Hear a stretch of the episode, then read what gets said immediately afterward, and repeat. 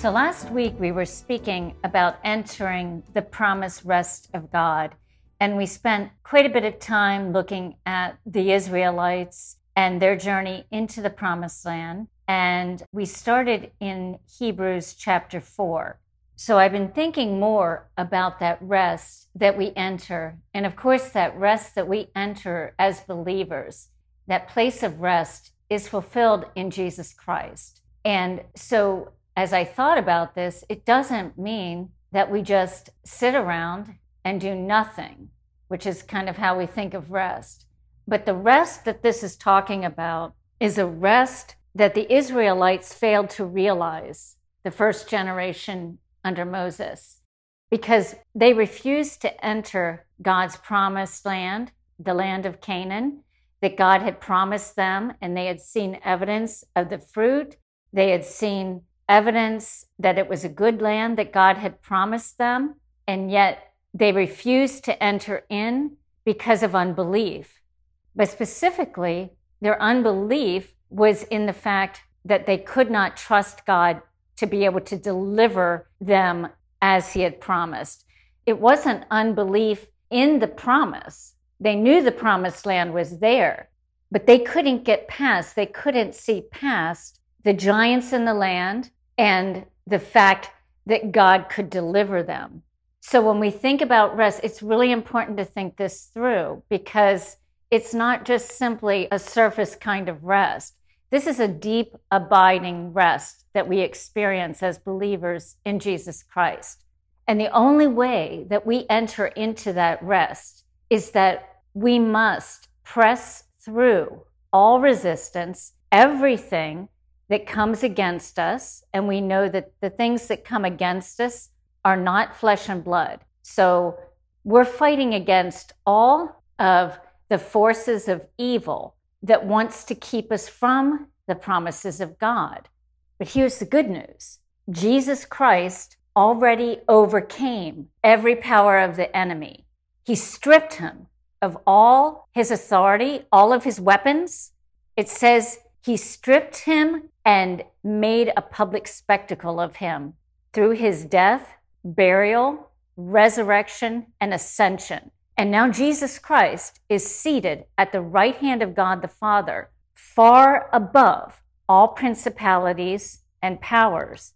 So we know that from Ephesians chapter 1, let's start with verse 18. This is a prayer that Paul was writing to the church at Ephesus the eyes of your understanding being enlightened, that you may know what is the hope of his calling, what are the riches of the glory of his inheritance in the saints, and what is the exceeding greatness of his power toward us who believe, according to the working of his mighty power, which he worked in Christ when he raised him from the dead and seated him at his right hand in the heavenly places, far above all principality and power and might and dominion and every name that is named, not only in this age, but also in that which is to come. And here's the verse I was getting to.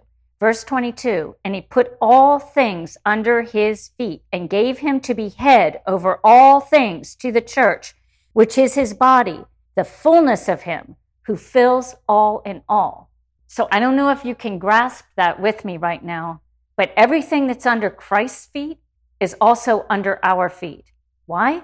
Because we are hidden in Christ. We have been raised with him as well. So look at it, Colossians chapter 3, verse 1. If then you were raised with Christ, seek those things which are above, where Christ is, sitting at the right hand of God. Set your mind on things above, not on things on the earth.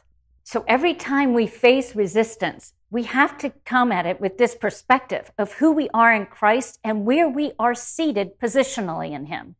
So clearly, we're not going to be reigning with Him in this life to the degree that we will in the next life, but this is our training ground. And we know that we're going to be ruling over kingdoms in the next life. Those who overcome in this life will reign as kings in the next life. That scripture and that promise is found in Revelation chapter 2, verse 25. But hold fast what you have till I come, and he who overcomes and keeps my works until the end, to him I will give power over the nations. He shall rule them with a rod of iron. They shall be dashed to pieces like the potter's vessels, as I also have received from my Father, and I will give him the morning star. He who has an ear, let him hear what the Spirit says to the churches. So, how can we be expected to rule and reign with Christ if we're not ruling and reigning right now with what he's given us? And what he's given us is all authority over the enemy. That's found in Luke chapter 10, verse 19. Behold, I give you the authority to trample on serpents and scorpions and over all the power of the enemy, and nothing shall by any means hurt you. So there's our victory right there. We know we've got it. We just have to walk it out. And so that's the message for today because I woke up at four in the morning with just this strong impression press through, Karen, press through. I heard it like three times and I finally got up out of bed because I know when I've gotten that before, the Lord is really trying to show me something. So I got up four in the morning and I just started writing down what he was giving me. And he said, Press through, Karen. You are on the edge of breakthrough. The faith that overcomes, you do not shrink back in the face of the enemy. You charge him in faith in the Lord your God.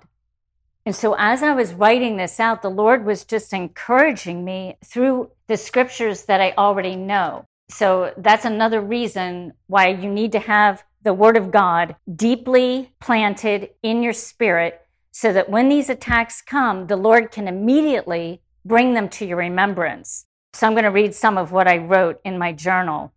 I am an heir of God with Christ. Everything that is under Christ's feet, it's under my feet as well. Christ is seated at the right hand of God the Father right now, interceding on my behalf, and I know that I have what I have asked of him. I am bold as a lion. I will not back down. The kingdom belongs to Jesus, and I'm in him, so everything in his kingdom is mine. I am a daughter of the Most High God, and all that he has is mine in Christ. So be it. That's how we do this. We have to reinforce the victory that is already ours in Christ. But we don't do that by sitting back and expecting things to just work out. They won't. We have an enemy. We cannot be passive. There is no neutrality. We are either standing in faith and fighting him with the spiritual weapons that he's given us, or we're in bondage. Those are the two options. There is no neutrality. And that's something that really hit me as I was preparing this lesson. We cannot afford to be passive. To be passive is to be defeated and in bondage to the enemy. We have to press through in faith to receive and take hold of our promises that are on the other side of that resistance. And that's the lesson that we can learn from the Israelites.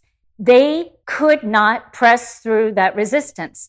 They could only see the resistance if they had just lifted their eyes, like Joshua and Caleb, lifted their eyes to the living God and gone and taken some moment instead of complaining in their tents that God brought them all that way to destroy them. What if instead of complaining, they started remembering everything that God had done? Remember all the plagues. Remember how he delivered us. Remember how we walked through the Red Sea on dry ground. Remember when we looked back and our enemy was completely swallowed up when he let the waters run back over them. Imagine if they had just taken that moment instead of complaining to recount and remember everything that God had done.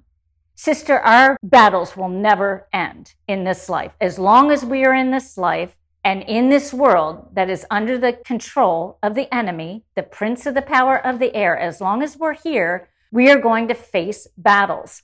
We can take heart because we know that Jesus overcame so that we, through him, have the victory in everything that comes up against us. And let me just read a few of those scriptures to you so you can be encouraged in this today. From 2 Corinthians 2:14. Now thanks be to God who always leads us in triumph in Christ and through us diffuses the fragrance of his knowledge in every place. Romans 8:37. Yet in all these things we are more than conquerors through him who loved us. 1 John 2:14 Because you are strong and the word of God abides in you and you have overcome the wicked one.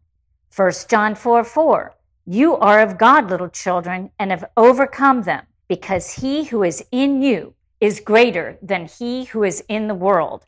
In closing, I just want to encourage you, sisters, just to enter the rest that we have through our faith in Jesus Christ, knowing that He's already won the war and that we just only need to believe and trust in what He's already provided for us.